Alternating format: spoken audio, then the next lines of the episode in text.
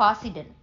விரிந்து பறந்து கிடக்கும் விண் மண் கடல் இம்மூன்றும் மனித சமுதாயத்துக்கு விளக்கம் கிடைக்காத காலத்தில் அச்சம் ஆச்சரியம் எனும் இரு உணர்ச்சிகளை தூண்டுவனவாகவே இருந்தன. இது இயற்கையும் கூட. இதென்ன அதிசயமோ நமக்கென்ன தெரிகிறது? என்ற பேச்சு இப்போதும் நவீன உலகில் பல்வேறு சம்பவங்களின் போதும் காட்சிகளின் போதும் பலரால் கூறப்படுகிறதல்லவா? மனித சமுதாயம் பல நூறு நூற்றாண்டுகள் பயிற்சி பெற்று பக்குவமடைந்து பெரும் அளவுக்கு அறிவு தெளிவும் ஆராய்ச்சி திறனும் பெற்றிருந்தும் கூட இன்னமும் மனித அறிவுக்கு ஆச்சரியகரமான விளக்கம் கிடைக்காத பொருளும் காட்சியும் இருக்கத்தான் செய்கின்றன. ஆனால் மனித சமுதாயம் நமக்கென்ன என்று இருந்து விடுவதும் இல்லை நமக்கு புரியவே புரியாது என்று விட்டுவிடுவதும் இல்லை. தட்டு தடுமாறிக்கொண்டு சிந்தனை பாதையில் மேலும் ஓர் அடி எடுத்து வைக்கும் முயற்சியிலேதான் ஈடுபட்ட வண்ணம் இருக்கிறது. இந்த முயற்சியில் தன்னலக்காரர் ஈடுபடார். கோழை உள்ளத்தார் ஈடுபட முடியாதாராகின்றனர். சிலர் ஈடுபட்டு வாழ்வு சிதையினும் தோல்வி துரத்தி துரத்தி அடித்தாலும் துவண்டு விடாது ஈடுபட்டு உண்மைகளை கண்டறிகின்றனர். அச்சத்தையும் ஆச்சரியத்தையும் தந்து வந்த பொருளும் காட்சியும் பிறகு மனித சமுதாயத்துக்கு விளக்கிக் கொள்ள கூடியவைகளாகின்றன. விளக்கம் கிடைக்கா முன்பு? பலன் இல்லை. பொருளாலும் காட்சியாலும் அல்லவா? அதோ மூலையில் உள்ள பொருள் என்ன? வளைவாக இருக்கிறது. ஓரளவு பளபளப்பும் தெரிகிறது. ஆனால் என்ன பொருள் என்று விளங்கவில்லை. அருகே சென்று கூர்ந்து பார்த்தால்தானே என்ன பொருள் என்று தெரியும்? போகலாமா வேண்டாமா? போக முடியுமா முடியாதா? போனால் ஏதேனும் கெடுதி ஏற்படுமோ? நாம் தான் போக வேண்டுமா? வேறு யாராவது கிடைக்க மாட்டார்களா? இந்த காரியம் செய்ய என்ற இவ்விதமான எண்ணங்கள் குடைகின்றன மனதில் அந்நிலையில் என்ன பலன் அப்பொருளால்? அது என்ன என்று கண்டறிந்தால்தானே பயன்படுமா அல்லவா என்பதற்கு? அதோ பாரப்பா மூளையில் இருட்டாக இருக்கிற இடத்தில் ஏதோ ஒன்று வளைவாக பளபளப்பாக இருக்கிறதே தெரிகிறதா? எங்கே? ஓ ஆமாம் தெரிகிறது. வளைவாகத்தான் இருக்கிறது. பளபளவென்றும் இருக்கிறது. என்னவென்றே தெரியவில்லை. என்னவாக இருக்கும்? உனக்கு தெரிகிறதா? ஏதோ ஒன்று இருப்பதுதான் தெரிகிறதே ஒழிய அது என்னவென்று தெரியவில்லையே. எனக்குத்தான் தெரியவில்லை. மனித சமுதாயம் ஆராய்ச்சி பள்ளிக்கூடம் அமைக்காத போது இது போன்ற நிலைதான் எதை பார்த்த போதும் எந்த பொருளை பற்றியும். பொருள் தெரிகிறது கண்ணுக்கு பொருள் விளங்குவதில்லை கருத்துக்கும் விளங்குவதில்லை. பொருள் விளங்காததால் பயன் கிடைப்பதில்லை. மனித சமுதாயம் நஷ்டமடைகிறது தெளிவு இல்லாததால் நம் வீட்டு மாட்டு தொழுவத்திலேயே ஒரு சிறு கட்டை இருக்கிறது சிறு மரத்துண்டு. அது என்ன என்பது தெரியாத நிலையில் அதனால் பெறக்கூடிய பலன் கிடைக்காதல்லவா? பிறகு ஒரு நண்பன் பார்க்கிறான். அந்த மரத்துண்டை அவனுக்கு தெரிகிறது. அது சந்தனக்கட்டை என்று. எனவே அதனால் பெறக்கூடிய பலனையும் தெரிந்து கொள்கிறான். அவன் சுயநலக்காரனாக இருந்தால் என்ன செய்வான்? இந்த சிறு விறகு உனக்கு வேண்டுமா? என்று கேட்பான். ஆவலை மறைத்துக்கொண்டு அலட்சிய போக்காக எனக்கு ஏன் இது இங்கு நெடுநாளாக இருக்கிறது? இடமடைத்தானாக என்கிறான் விளக்கமிலா. சுயநலவாதி இதை நான் எடுத்துக்கொண்டு போகிறேன். வீட்டிலே ஒரு கதவுக்கு தாளாக்க என்று கூறிவிட்டு அதை எடுத்துக்கொண்டு போகிறான். என்றைக்கேனும் ஒரு நாள் பூசிக்கொள்ள சந்தனம் கொடுப்பான். பூசி பூரிப்படையும் போது கூட விளக்கமிலான் சுயநலவாதியின் சூதை அறிந்து கொள்ள மாட்டான். அறிவீனம் தரும் நஷ்டம் அதை சுயநலவாதி பயன்படுத்திக் கொள்கிறான் தன் சுகபோகத்துக்காக. ஆப்பிரிக்க நாட்டு பழங்குடிகள் விளக்கம் இல்லாத காரணத்தால் தங்கள் நாட்டிலே கிடைக்கும் வைரங்களை வெள்ளையர்களுக்கு கொடுத்து விளையாட்டுச் சாமானும் சோப்பும் சீப்பும் வாங்கி கொண்டார்கள் அல்லவா? அதுபோல மனித சமுதாயத்தில் முதலில் விளக்கம் பெறாததால் பயன் கிடைக்காத நஷ்டமும் விளக்கம் பெற்ற ஒரு சில சுயநலவாதிகளால் பெருநஷ்டம் ஏற்பட்டதுண்டு. தன்னலமற்றவனாக அந்த நண்பன் இருந்திருப்பானானால் அடடே அருமையான சந்தனக்கட்டையை முட்டாளே மாட்டு தொழுவத்திலே வீசிவிட்டாயே என்று கூறி அதன் பயனை விளக்கியிருப்பான். அதுபோலவே மூளையில் தெரியும் வளைவான பளபளப்பான பொருள் என்னவென்று தெரியாமல் மனித சமுதாயத்தில் மிக பெரும்பாலோர் பேசிக்கொண்டிருந்த சமயத்தில் சூதுக்காரர் சுயநலக்காரர் முளைத்தனர். இந்த விளக்கமறியாத நிலையை சாதகமாக்கிக் கொண்டு தங்கள் சுகவாழ்வை அமைத்துக் கொள்ள பய உணர்ச்சியை தூண்ட முடியும் அவர்களால் பேராசை உணர்ச்சியை தூண்ட முடியும் பித்தராக்க முடியும் அந்த எத்தர்களால். என்னவென்று தெரிகிறதா என்று கேட்டவுடனே ஆகா அருமை நீ பாக்கியசாலி அப்பா அருள் பெற்றவன் நீ. உன் வீட்டிலே பிரசன்னமாகிவிட்டது தேவ பிரசாதம் என்று ஆவேசம் வந்தவன் போல பேசி மேலும் ஆச்சரியப்படுபவனை பார்த்து அப்பா இது நீ எப்போது பார்த்தாய்? என்று கேட்டு நான் நெடுநேரமாக பார்த்து கொண்டிருக்கிறேனே என்று அவன் கூற இப்போதாவது என்னிடம் காட்டினாயே மகனே மண்டியிடு. உடனே மண்டியிடு. உனக்கு இன்னதென்று விளங்காத அப்பொருள் என்ன தெரியுமா? பாம்பு. பயப்படாதே பாம்பு என்றவுடன். பாம்பு உருவில் பகவான் என்று கூற பகவானாக இருந்தால் கூட உரு பாம்பு. ஆகையால் என்ன ஆபத்தோ என்று அவன் அஞ்ச கண்களை மூடிக்கொண்டு தியானம் செய். பாம்பாக வந்துள்ள பகவான் உன்னை ஒன்றும் செய்யாமல் விட்டுவிடுவார். மூடு கண்களை என்று கூறி அவன் கண் மூடியது கண்டு கழித்து திறந்ததும் தேவனின் திருவருளே அருள். வா அப்பா பயப்படாமல் வா. பகவான் பாம்பு உருவிலிருந்து இப்போது இரும்பு வளையம் போன்ற உருவம் எடுத்துள்ளார் என்று கூறி வளையத்தை தொட்டு கும்பிட்டு காட்டி அவனை பாம்பு கோயில் கட்டச் செய்து அதன் முதல் பூஜாரியும் ஆகிவிட முடியும். மனித சமுதாயத்தின் விவரமறியாத பருவத்தின் போது அற்புதங்களும் அவைகளின் பேரால் அமைந்த பூஜா இடங்களும் அவற்றை நடத்த ஏற்பட்ட பூஜாரிகளும் எண்ணற்ற அளவு.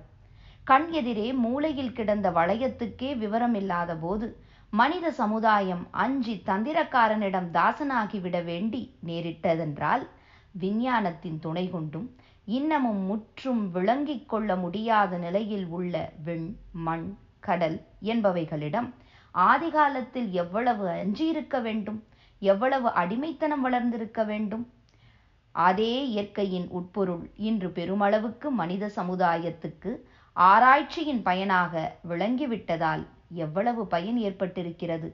விவரமறியாத நிலையில் விண்ணிலே வீற்றிருந்த ஜூவஸின் தம்பிதான் பாசிடன்.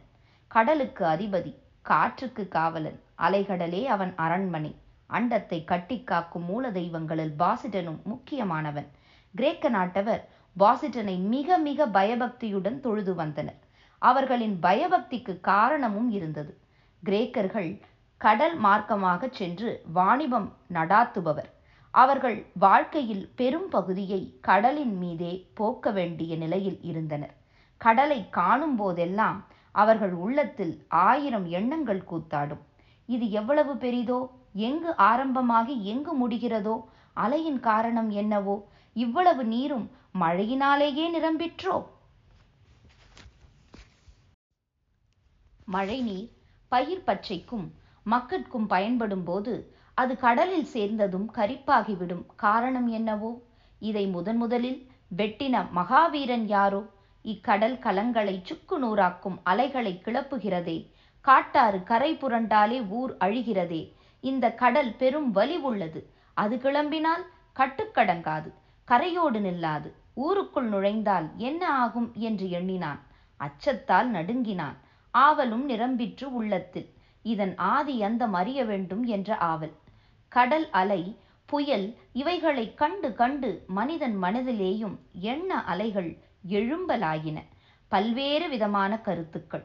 தெளிவான உருவில் அல்ல குழப்பமான நிலையுடன். இப்படி இருக்குமா? இதுபோலிருக்குமா என்று ஏதேதோ எண்ணினான். கற்பனை உள்ளம் படைத்தவன் கதை கட்டிவிடும் காலம் வரை அந்த கதை கட்டுவோரின் சிந்தனையில் பிறந்தான் பாசிடன். இவ்வளவு வலிவுள்ள கடலை கட்டி காத்து அலைகளை எழுப்பி எழுப்பி அடக்கி கரையை கடந்து கடல் உலகை அழிக்காமல் புத்தி புகட்டிட ஒரு தேவன் இருந்தாக வேண்டுமல்லவா? அவன் சாமானிய வலிவும் மகிமையும் கொண்டவனாக இருந்தால் போதாதே. அவன் ஜூவஸ் போலவே மூல தெய்வமாகத்தான் இருக்க வேண்டும் என்று கற்பனை உள்ளம் படைத்தவன் எண்ணி பாசிடனை பெற்றெடுத்தான். வந்துவிட்டான். தந்திரம் தெரிந்த மதவாதி. பாசிட்டனை கற்பனையை வளர்த்திட எழும்பின கோயில்கள் கூடினர் பக்தர்கள் குவிந்தது காணிக்கை. பொய்யின் முன்பு மெய்யென்பர்கள் திரண்டு வந்து பணிந்தனர். பலகாலம் பகுத்தறிவு சுடரொளி கிளம்பும் மட்டும்.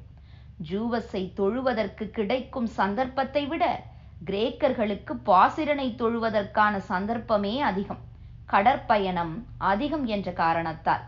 கடற்பயணத்தின் போதெல்லாம் பாசிரனை பற்றிய நினைப்பு அலை அதிகமாக எழும்பும் போதெல்லாம் அவன் நாமத்தை பூஜிப்பது. கலம் ஆபத்தில் சிக்கும் போதெல்லாம் அவனுக்கு பலி கொடுப்பது.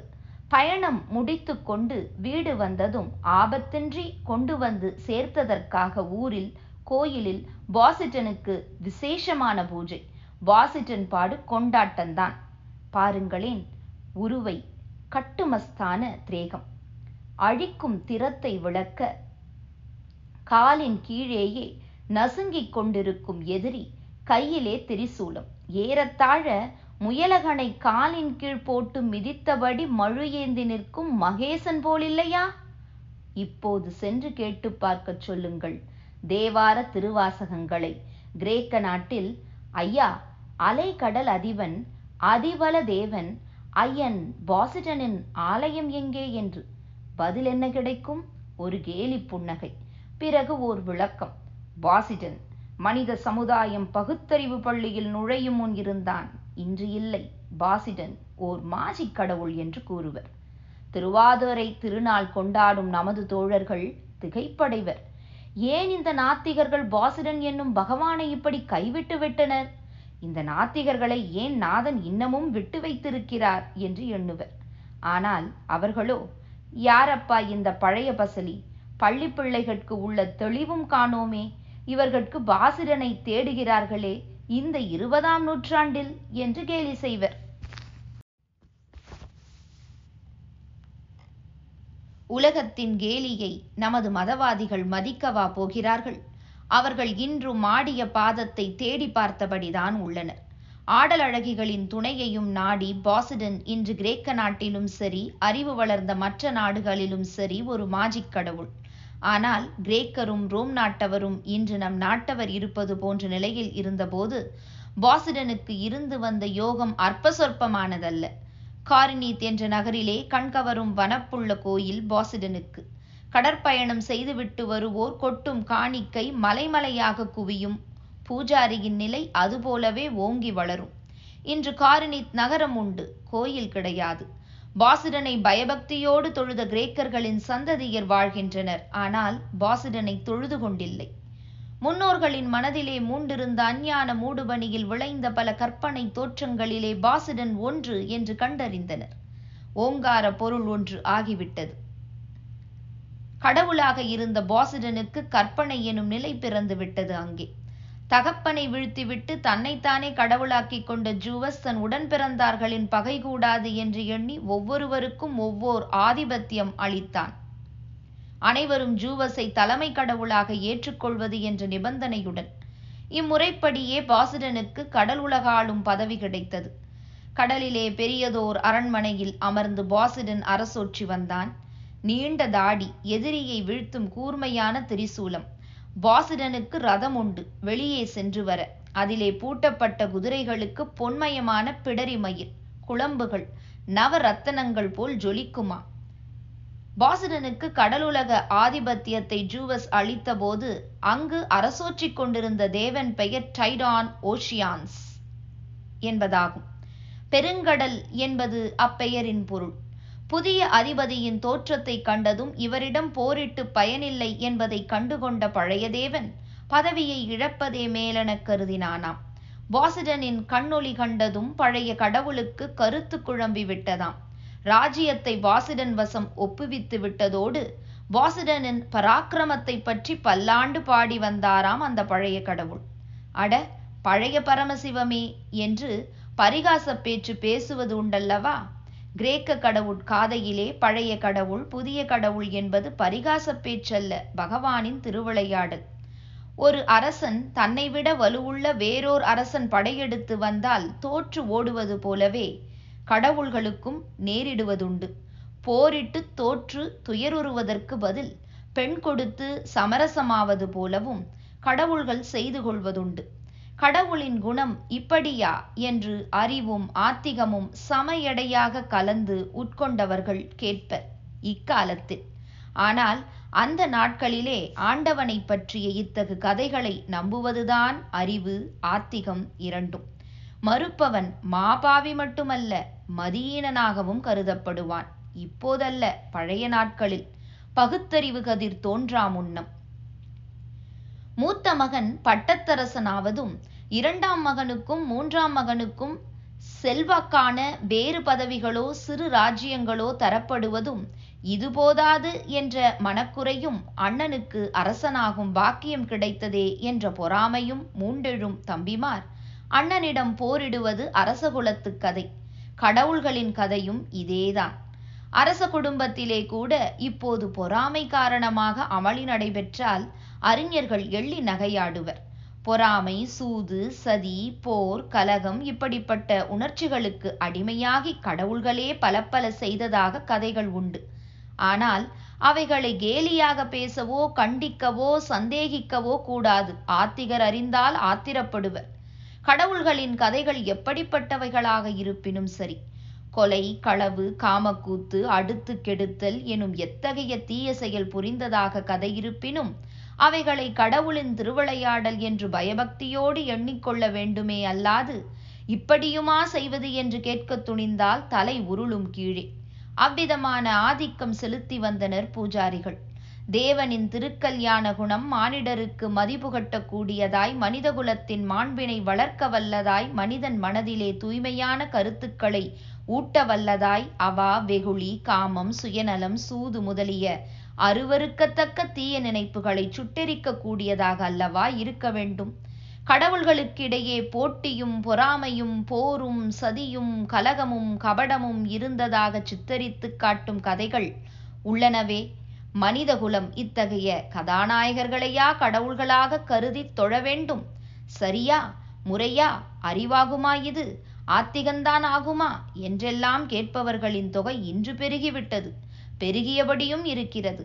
ஆனால் ஆதி காலத்தில் கிரேக்க நாட்டிலே அதுபோல பேசக்கூடாது. பேசுபவன் பெரும் பாவி. அப்படி ஒரு காலம் இருந்ததா? அப்படி ஒரு நாடு இருந்ததா? என்று சற்று ஆச்சரியத்துடன் கேட்பர் நம் நாட்டு அறிவாளிகளில் சிலர். நம் நாட்களில் அவ்விதமான நிலைமை கடலில் கட்டுமரமும் பாய்க்கப்பலும் தரையில் ரதமும் இருந்த காலத்தில் கிரேக்க நாட்டிலே இருந்தது ஆச்சரியமல்ல. இன்னும் நம் நாட்டிலே வானத்தில் விமானமும் மண்ணில் மோட்டாரும் கடலில் அணுசக்தியால் செலுத்தப்படும் கப்பலும் சாத்தியம் என்ற நிலை ஏற்பட்டிருக்கும் நமது நாட்களிலேயும் கடவுள்களுக்குள் ஏற்பட்ட போட்டி போர் ஆகியவற்றினை சித்தரிக்கும் கதைகள் புண்ணிய கதைகளாக பூஜா மடங்களுக்கு ஏற்றவைகளாக பாராயணத்துக்குரியவைகளாக பக்தி ஊட்டவும் முக்தி தரவும் சக்தி வாய்ந்த சத் விஷயங்களாகத்தானே கருதப்பட்டுள்ளன. இது அல்லவா ஆச்சரியம்? இன்றும் இவ்விதமான கதைகளை கண்டிப்பவர்கள் மீது காயவும் பாயவும் சர்க்கார் உட்பட சனாதனப்படை தயாராக இருக்கிறதே. இதுவல்லவா ஆச்சரியம்? வேடன் கையிலே வில்லும் முதுகிலே அம்புரா தூணியும் வைத்து கொண்டு போனால் ஆச்சரியப்படுவார் இல்லை ஆனால் விலை உயர்ந்த மோட்டாரில் அமர்ந்து கொண்டு நாகரீகமான உடை அணிந்து கொண்டு வில்லும் அம்பும் ஒரு விசித்திர புருஷன் வைத்து கொண்டிருக்க கண்டால் எவ்வளவு ஆச்சரியம் ஏற்படும். அதுபோலத்தான் மனிதகுல முன்னேற்றத்திற்கு முன்பு சிந்தனை திறம் தெளிவுபடுத்தப்படுவதற்கு முன்பு கிரேக்க நாட்டவர் மற்ற பல நாட்டு மக்கள் போலவே அறிவுக்கு ஒவ்வாத ஆபாசம் நிறைந்த கதைகளை எல்லாம் நம்பி ஆலயம் அமைத்து ஆத்திகராக விளங்கினர். அவர்களெல்லாம் அறிவு பெற்று தெளிவு பெற்று அஞ்ஞானத்தை விரட்டிவிட்டு மெய்யறிவுத் துறையிலே மேலானதோர் இடம் பெற்று உண்மையான கடவுட்கொள்கையையும் மார்க்கத்தையும் உணர்ந்தறிந்து கற்பனைகளை களைந்தெறிந்ததான பிறகும் நம் நாட்டிலே நாகரிகத்தின் மேல்பூச்சை மட்டும் எடுத்து பூசிக்கொண்டு கோலத்தை மாற்றிக்கொண்டு உலகத்தோடு உறவாடிக்கொண்டு உயர்ந்தோம் என்றும் வீம்பு பேசிக்கொண்டு கடவுட்கொள்கைகளையும் மார்க்கத்துறையிலையும் மாடனையும் காடனையும் மன்னாரையும் மாரியையும் போரும் போட்டியும் போக போக்கியத்துக்காக போட்டதாக கூறும் கதைகளையே சிறப்புகளாக கொண்ட பல்வேறு கடவுள்களையும் அன்றுபோல் நம்பும் போக்கிலே உள்ளனர். இஃதன்றோ ஆச்சரியம். பிரம்மனுக்கும் விஷ்ணுவுக்கும் போட்டி உணர்ச்சி ஏற்பட்டதாம். கடவுள்களின் குணம் எப்படி இருக்கிறது பாருங்கள். யார் பெரியவன் என்ற பலமான பிரச்சனை. இதை தீர்த்து வைக்க சிவனாரிடம் சென்றனராம். அவர் மூவரிலும் தானே மூலவர் என்பதை நிரூபிக்க இதுவே சமயம் என்று எண்ணி ஜோதிமயமாகி யார் என் அடியையும் முடியையும் முதலில் காண்கின்றனரோ அவரே இருவரில் பெரியவர் என்று கூற அடிகான ஒரு கடவுளும் முடிகான மற்றோர் கடவுளும் முயன்று இரு கடவுள்களும் தோற்றதாக ஓர் புண்ணிய கதை உண்டு. இன்றும் இதனை நம்பினவன் நமச்சிவாயன் அருளையும் நம்பாதவன் நாத்திகன் என்ற கெட்ட பெயரையும் பெறுகிறான். நாட்டின் நிலைமை இதுபோல் இருக்கிறது. திருவண்ணாமலை தலத்திலே ஆண்டுதோறும் நடைபெறும் தீப தரிசன திருவிழா இந்த போட்டியை காட்டும் கருத்தோடுதான் பக்தர்கள் மதவாதிகள் கொண்டாடுகின்றனர். கோலியும் பம்பரமும் விளையாடிக் கொண்டிருந்த இரு சிறுவர்கள் வயது சென்றவர்களாகி ஒருவன் வீரனாகி ஊர்காவலனாகி வீதி வழி வரும்போது அவன் எதிரே சிறுபிராயத்தில் தன்னோடு ஆடிக்கொண்டிருந்த சிறுவன் முதுமை கோலம் இருந்தும் முன்பு போலவே பம்பரமாடிக் கொண்டிருக்க கண்டால் என்ன எண்ணுவான்? கிரேக்க நாடு போன்ற பல நாடுகளும் நம் நாட்டைக் கண்டு இதே விதமான எண்ணம் தானே கொள்ள முடியும். உபசாரத்துக்காக உள்ளத்தில் உள்ளதை மறைத்து இரண்டோர் புகழுரைகளை தரும் என்ற போதிலும் மனதிலே உண்மையாக மதிப்பு ஏற்பட முடியுமா? நமது நாடுதான் அன்று போலவே இன்றும் அரசமரம் சுற்றும் அம்மையாரையும் அடிமுடி காணும் திருவிழா நடாத்தும் ஐயாமார்களையும் கொண்டதாக இருக்கிறதே. முன்பு நடந்து செல்வர் அல்லது கட்டை வண்டியில் செல்வர். தீபம் பார்க்க. இப்போது புதிய மோட்டாரில் புறப்படுகின்றனர் கார்த்திகைக்கு. வித்தியாசம் கோலத்திலேயே தவிர குணத்தில் இல்லையே. குவலயம் கேலி செய்யாமலாயிருக்கும். கிரேக்க நாட்டிலே அறிவுக்கதிர் முளைத்ததும் பாசிடன் பரிகாச பொருளாக்கப்பட்டான். பகுத்தறிவு வென்றதும் மாஜிக் கடவுளானான். அதற்கு முன்பு கோயில்தான் கொண்டாட்டம்தான் பாசிடன் கோலாகலத்தை காண கூடிடும் பக்தர் கூட்டம் ஏராளம்தான்.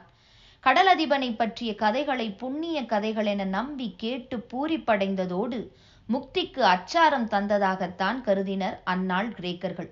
அண்ணன் அண்டமெல்லாம் ஆளும் பெருங்கடவுளாகவும் கடலதிபதி என்ற நிலை மட்டுமே தனக்கு என்ற ஏற்பாடு பாசுரனுக்கு பொறாமையை மூட்டிவிட்டது.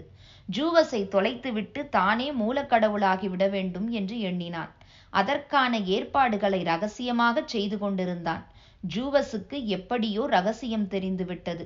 உடனே எதிர்க்க துணிந்த தம்பிக்கு சாபமிட்டு பூலோகத்துக்கு தள்ளிவிட்டார். கடவுள் நிலையை இழந்து மானிடனான பாசிடன் ட்ராய் எனும் நகரை ஆண்டு வந்த லயாமிடான் எனும் அரசனிடம் வந்தான். அந்த அரசன் நகரைச் சுற்றிலும் பலமானதோர் கோட்டைச் சுவர் கட்டித்தந்தால் அரச மரியாதை செய்வதாக கூறினான்.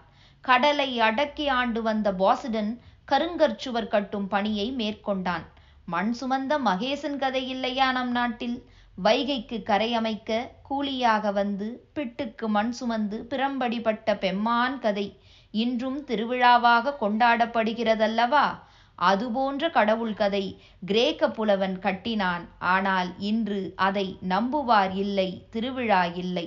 வாசிடன் இந்த பெரும் பணியை எவ்வாறு செய்து முடிப்பது என்று கவலைப்பட்டு கொண்டிருந்த போது நான் உதவி செய்கிறேன் என்று கூறினான் அப்பலோ அப்பலோவும் ஒரு கடவுள்தான். ஜூவஸை எதிர்த்த குற்றத்துக்காகவே அப்பலோவும் பூலோகத்துக்கு துரத்தப்பட்டான். எனவே இரு கடவுள்களும் மானிட உருவில் ட்ராய் நகர கோட்டை சுவர் கட்டும் காரியத்தில் ஈடுபட்டனர். அப்பலோவிடம் ஓர் குழல் உண்டு மாயக்குழல் தாயை செய் மறக்கவும் கணவனை மனைவி மறக்கவும் கொல்லும் கொடுமையை புலியும் பாம்பும் மறக்கவும் செய்யவல்ல மதுரமான இசை தரும் மாயக்குழல் எமது கண்ணனிடமன்றோ இருந்தது என்று கேட்பர் பக்தர்கள். ஆம் அன்பர்கள் அதே போல கிரேக்க நாட்டு கடவுள் கதை கட்டினோரும் அப்பலோ தேவனிடம் அதி அற்புதமான மாயக்குழல் இருந்ததாக கூறினர். அந்த மாயக்குழலை அப்பலோ ஊதிட மலைகள் உருண்டோடி வந்தனவாம். சுவர் கட்டும் பணிக்கு உதவியாக குழல் ஊத ஊத பெரும் பாறைகள் ஒழுங்காக வரிசையாக தாமாகவே அமைந்து பலமான சுவராகிவிட்டன எப்படி சாத்தியமாகும் என்று ஏக்கம் கொண்டிருந்த பாசிடன் அப்பலோவின் உதவியால் இந்த பணியை வெற்றிகரமாக முடித்துவிட்டு மன்னனிடம் சென்றான் பரிசு பெற. மன்னன் அயோக்கியன் பரிசு தர மறுத்தான். பணி முடித்த பாசிடனுக்கு கோபம் உண்டது. எனவே ஒரு பயங்கர பிரம்மராட்சசனை உண்டாக்கி ஊரை துவம்சம் செய்யும்படி ஏவிவிட்டு சென்று விட்டான். ஒரு பயங்கரமான பிரம்மராட்சசனை உண்டாக்கும் சக்தி மானிட உருவிலும் பாசுடனுக்கு இருந்தபோது சுவர் கட்டவா முடியாமல் போய் அப்பலோவின் உதவி தேவைப்பட்டது? பொருத்தமாக இல்லையே என்று கூறத் தோன்றும். பொருத்தம் இருக்கிறதா? பொருள் இருக்கிறதா? என்று பார்க்கக்கூடாது புண்ணிய கதைகளில். பாபம் மகா பாபம். ட்ராய் நகரம் அல்லோல கல்லோலப்பட்டது. பயங்கர ராட்சசனால் எதிரே சிக்கினவர்களை எல்லாம் பிடித்து தின்னத் தொடங்கிற்று அந்த பயங்கர உருவம். என்ன செய்வான் மன்னன்? அருள் பெற்ற ஆவேச மாடியை அணுகினான். அவன் ஒரு யோசனை சொன்னான்.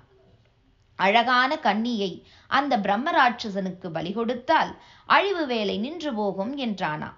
அதன்படியே ஆண்டுக்கொரு அழகிய கன்னி பலியிடப்பட்டு வந்தாள். கடைசியாக மன்னனின் மகள் ஹேசியோன் பலியாக வேண்டிய நிலை வந்தது. அப்போது தேவாம்சன் பெற்ற ஹெர்குலீஸ் எனும் வீரன் ராட்சசனை கொன்றான் என்று கதை முடிகிறது. இந்த கதை மட்டும் கிரேக்க நாட்டிலே இல்லாமல் நம் நாட்டிலே புண்ணிய கதையாக இருந்திருந்தால் திருவிழா இன்றும் நடைபெறுமே. சாபம் தீர்ந்து பழையபடி பாசிடன் கடவுள் உலகு சென்று ஜூவசன் அனுமதி பெற்று கடல் அதிபதியானான் பாசிடனின் பத்தினியின் பெயர் ஆம்பிடரைட் என்பதாகும். இவள் உடன் பிறந்த மங்கையர் ஐம்பதின்மர். இவளை மனம் புரிந்து கொள்ள பாசிடன் சென்றபோது இவனது பயங்கர உருவைக் கண்டு பயந்து ஓடினாளாம். பாசிடனுக்கோ காதல் பெண்ணுக்கோ கிளி. பாசிடன் உடனே ஒரு கடல் குதிரையை தூது அனுப்பி பெண்ணின் மனதை மாற்றச் செய்து பின்னர் மணமுடித்துக் கொண்டான். பல குழந்தைகள் பெற்றெடுத்தாள் பத்தினி. பாதி மனித உருவும் பாதி மீனுருவும் கொண்ட ட்ரீடன் என்பானே பாசிடனின் மக்களுக்குள் கீர்த்தி வாய்ந்தவனாக விளங்கினான். காதலின் சக்தியை அனுபவபூர்வமாக கண்டதால். அதனால் போலும் ஒரு முறை பாசிடன் பூலோகத்திலே காதல் பாதையிலே கஷ்டப்பட்டு கொண்டிருந்த இடாஸ் எனும் வாலிபனுக்கு தன் ரதத்தை தந்து உதவி புரிந்தான் என்றோர் கதை உண்டு. இந்த காதலியின் பெயர் மார்பேசா. இவள் தந்தை காதலை தடுத்திடவே இடாஸ் துயருற்று என்ன செய்வதென்று ஏக்கமடைந்த போது பாசிடன் தன் ரதத்தை காதலனுக்கு தர அதிலே காதலியை ஏற்றிக் கொண்டு வந்தான் காதலன். பெண்ணை பறிகொடுத்து விட்ட ஈவினஸ் என்பான் துரத்தி கொண்டு வந்தான். ருக்மணியை கண்ணன் கொண்டு வந்ததும் இம்முறையில்தான். ஆனால் பாசிடனின் ரதத்தை பிடிக்க முடியுமா? காதலர் தப்பினர். தகப்பனின் கோபத்தில் இருந்துதான் கடவுளின் காமத்தில் இருந்தல்ல. இந்த அழகு மங்கையை கண்டுவிட்டான் அப்பலோ தேவன் விடமாட்டேன் என்று கூறி வழிமறித்து கொண்டான். நல்ல வேளையாக அசுரரி கூறிற்றாம். பெண் யாரை விரும்புகிறாளோ அவனே அவளுக்கு மணாளனாக கடவன் என்று. பெண்ணின் சங்கடத்தை கவனியுங்கள். ஒருபுறம் அப்பலோ கடவுள் அழகன். மற்றொரு புறம் ஆபத்துக்களை துரும்பென எண்ணிய காதலன். யாரை தேர்ந்தெடுப்பது? தேவனையா? தேடி வந்த காதலனையா? மதிமிக்கவள் அந்த மங்கை. அப்பலோவோ கடவுள்களில் ஒருவர் மூப்பு பிணி சாக்காடுகளை கடந்தவர். எனவே அவர் எப்போதும் என்று போலவே எழிலும் இளமையும் கொண்டவராக இருப்பார். நாமோ மானிட குலம். மூப்பு வரும் எழில் அழியும். நாம் கிழவியாகி அப்பலோ குமரனாகவே அப்போதும் இருந்தால் நமது நிலை என்ன ஆகும்? காதல் கருகுமே. வேறோர் வனிதையை அன்றோ குமரன் தேடிக்கொள்வார் மனமுடையுமே நமக்கு. நமது காதலனோ நம்மைப் போலவே மானிடன். நாம் கிழவியாகும் போது அவனும் கிழவனாவான். காதலுக்கு சிக்கல் ஏற்படாது. எனவே நமக்கு ஏற்றவன் இடாசே என்று தீர்மானித்தாள். அசிரிரி அறிவித்தபடி அவள் இடாசையே மனம் செய்து கொண்டாள். அப்பலோவின் திட்டம் முறிந்தது கண்டு பாசிடன் மகிழ்ந்தான். இப்படி பல கதைகள் பாசிடனை பற்றி கடல் அதிபதியின் பராக்கிரமத்தை பற்றி மகாகவி ஓமர் கூடத்தான் பாடியிருக்கிறார். கல்லுருவங்கள் பல சமைத்தனர் கலைத்திறமையுடன். கோயில்கள் எழுப்பினர் பல ஊர்களில். எனினும் அறிவு வளர்ச்சி ஏற்பட்டதும் இப்படியெல்லாம் கற்பனைகளை நம்பி நம்பி கருத்தை கெடுத்து கொள்ளக்கூடாது என்ற எண்ணம் உதித்தது. கடலின் தன்மையும் பொருளும் விளங்காவிட்டால் கண்டபடி ஒரு கதை கட்டுவதா? என்று கேலி பேசினர் முதலில். ஏற்கனவே கட்டப்பட்ட கதை அஞ்ஞானத்தின் அடையாளம் என்று வெறுத்து தள்ளினர். இன்று விஞ்ஞானம் கடலை பற்றிய அறிவுரையை அவனுக்கு அளித்திருக்கிறது. பாசிடன் மறைந்தான் மாஜிக் கடவுளானான்.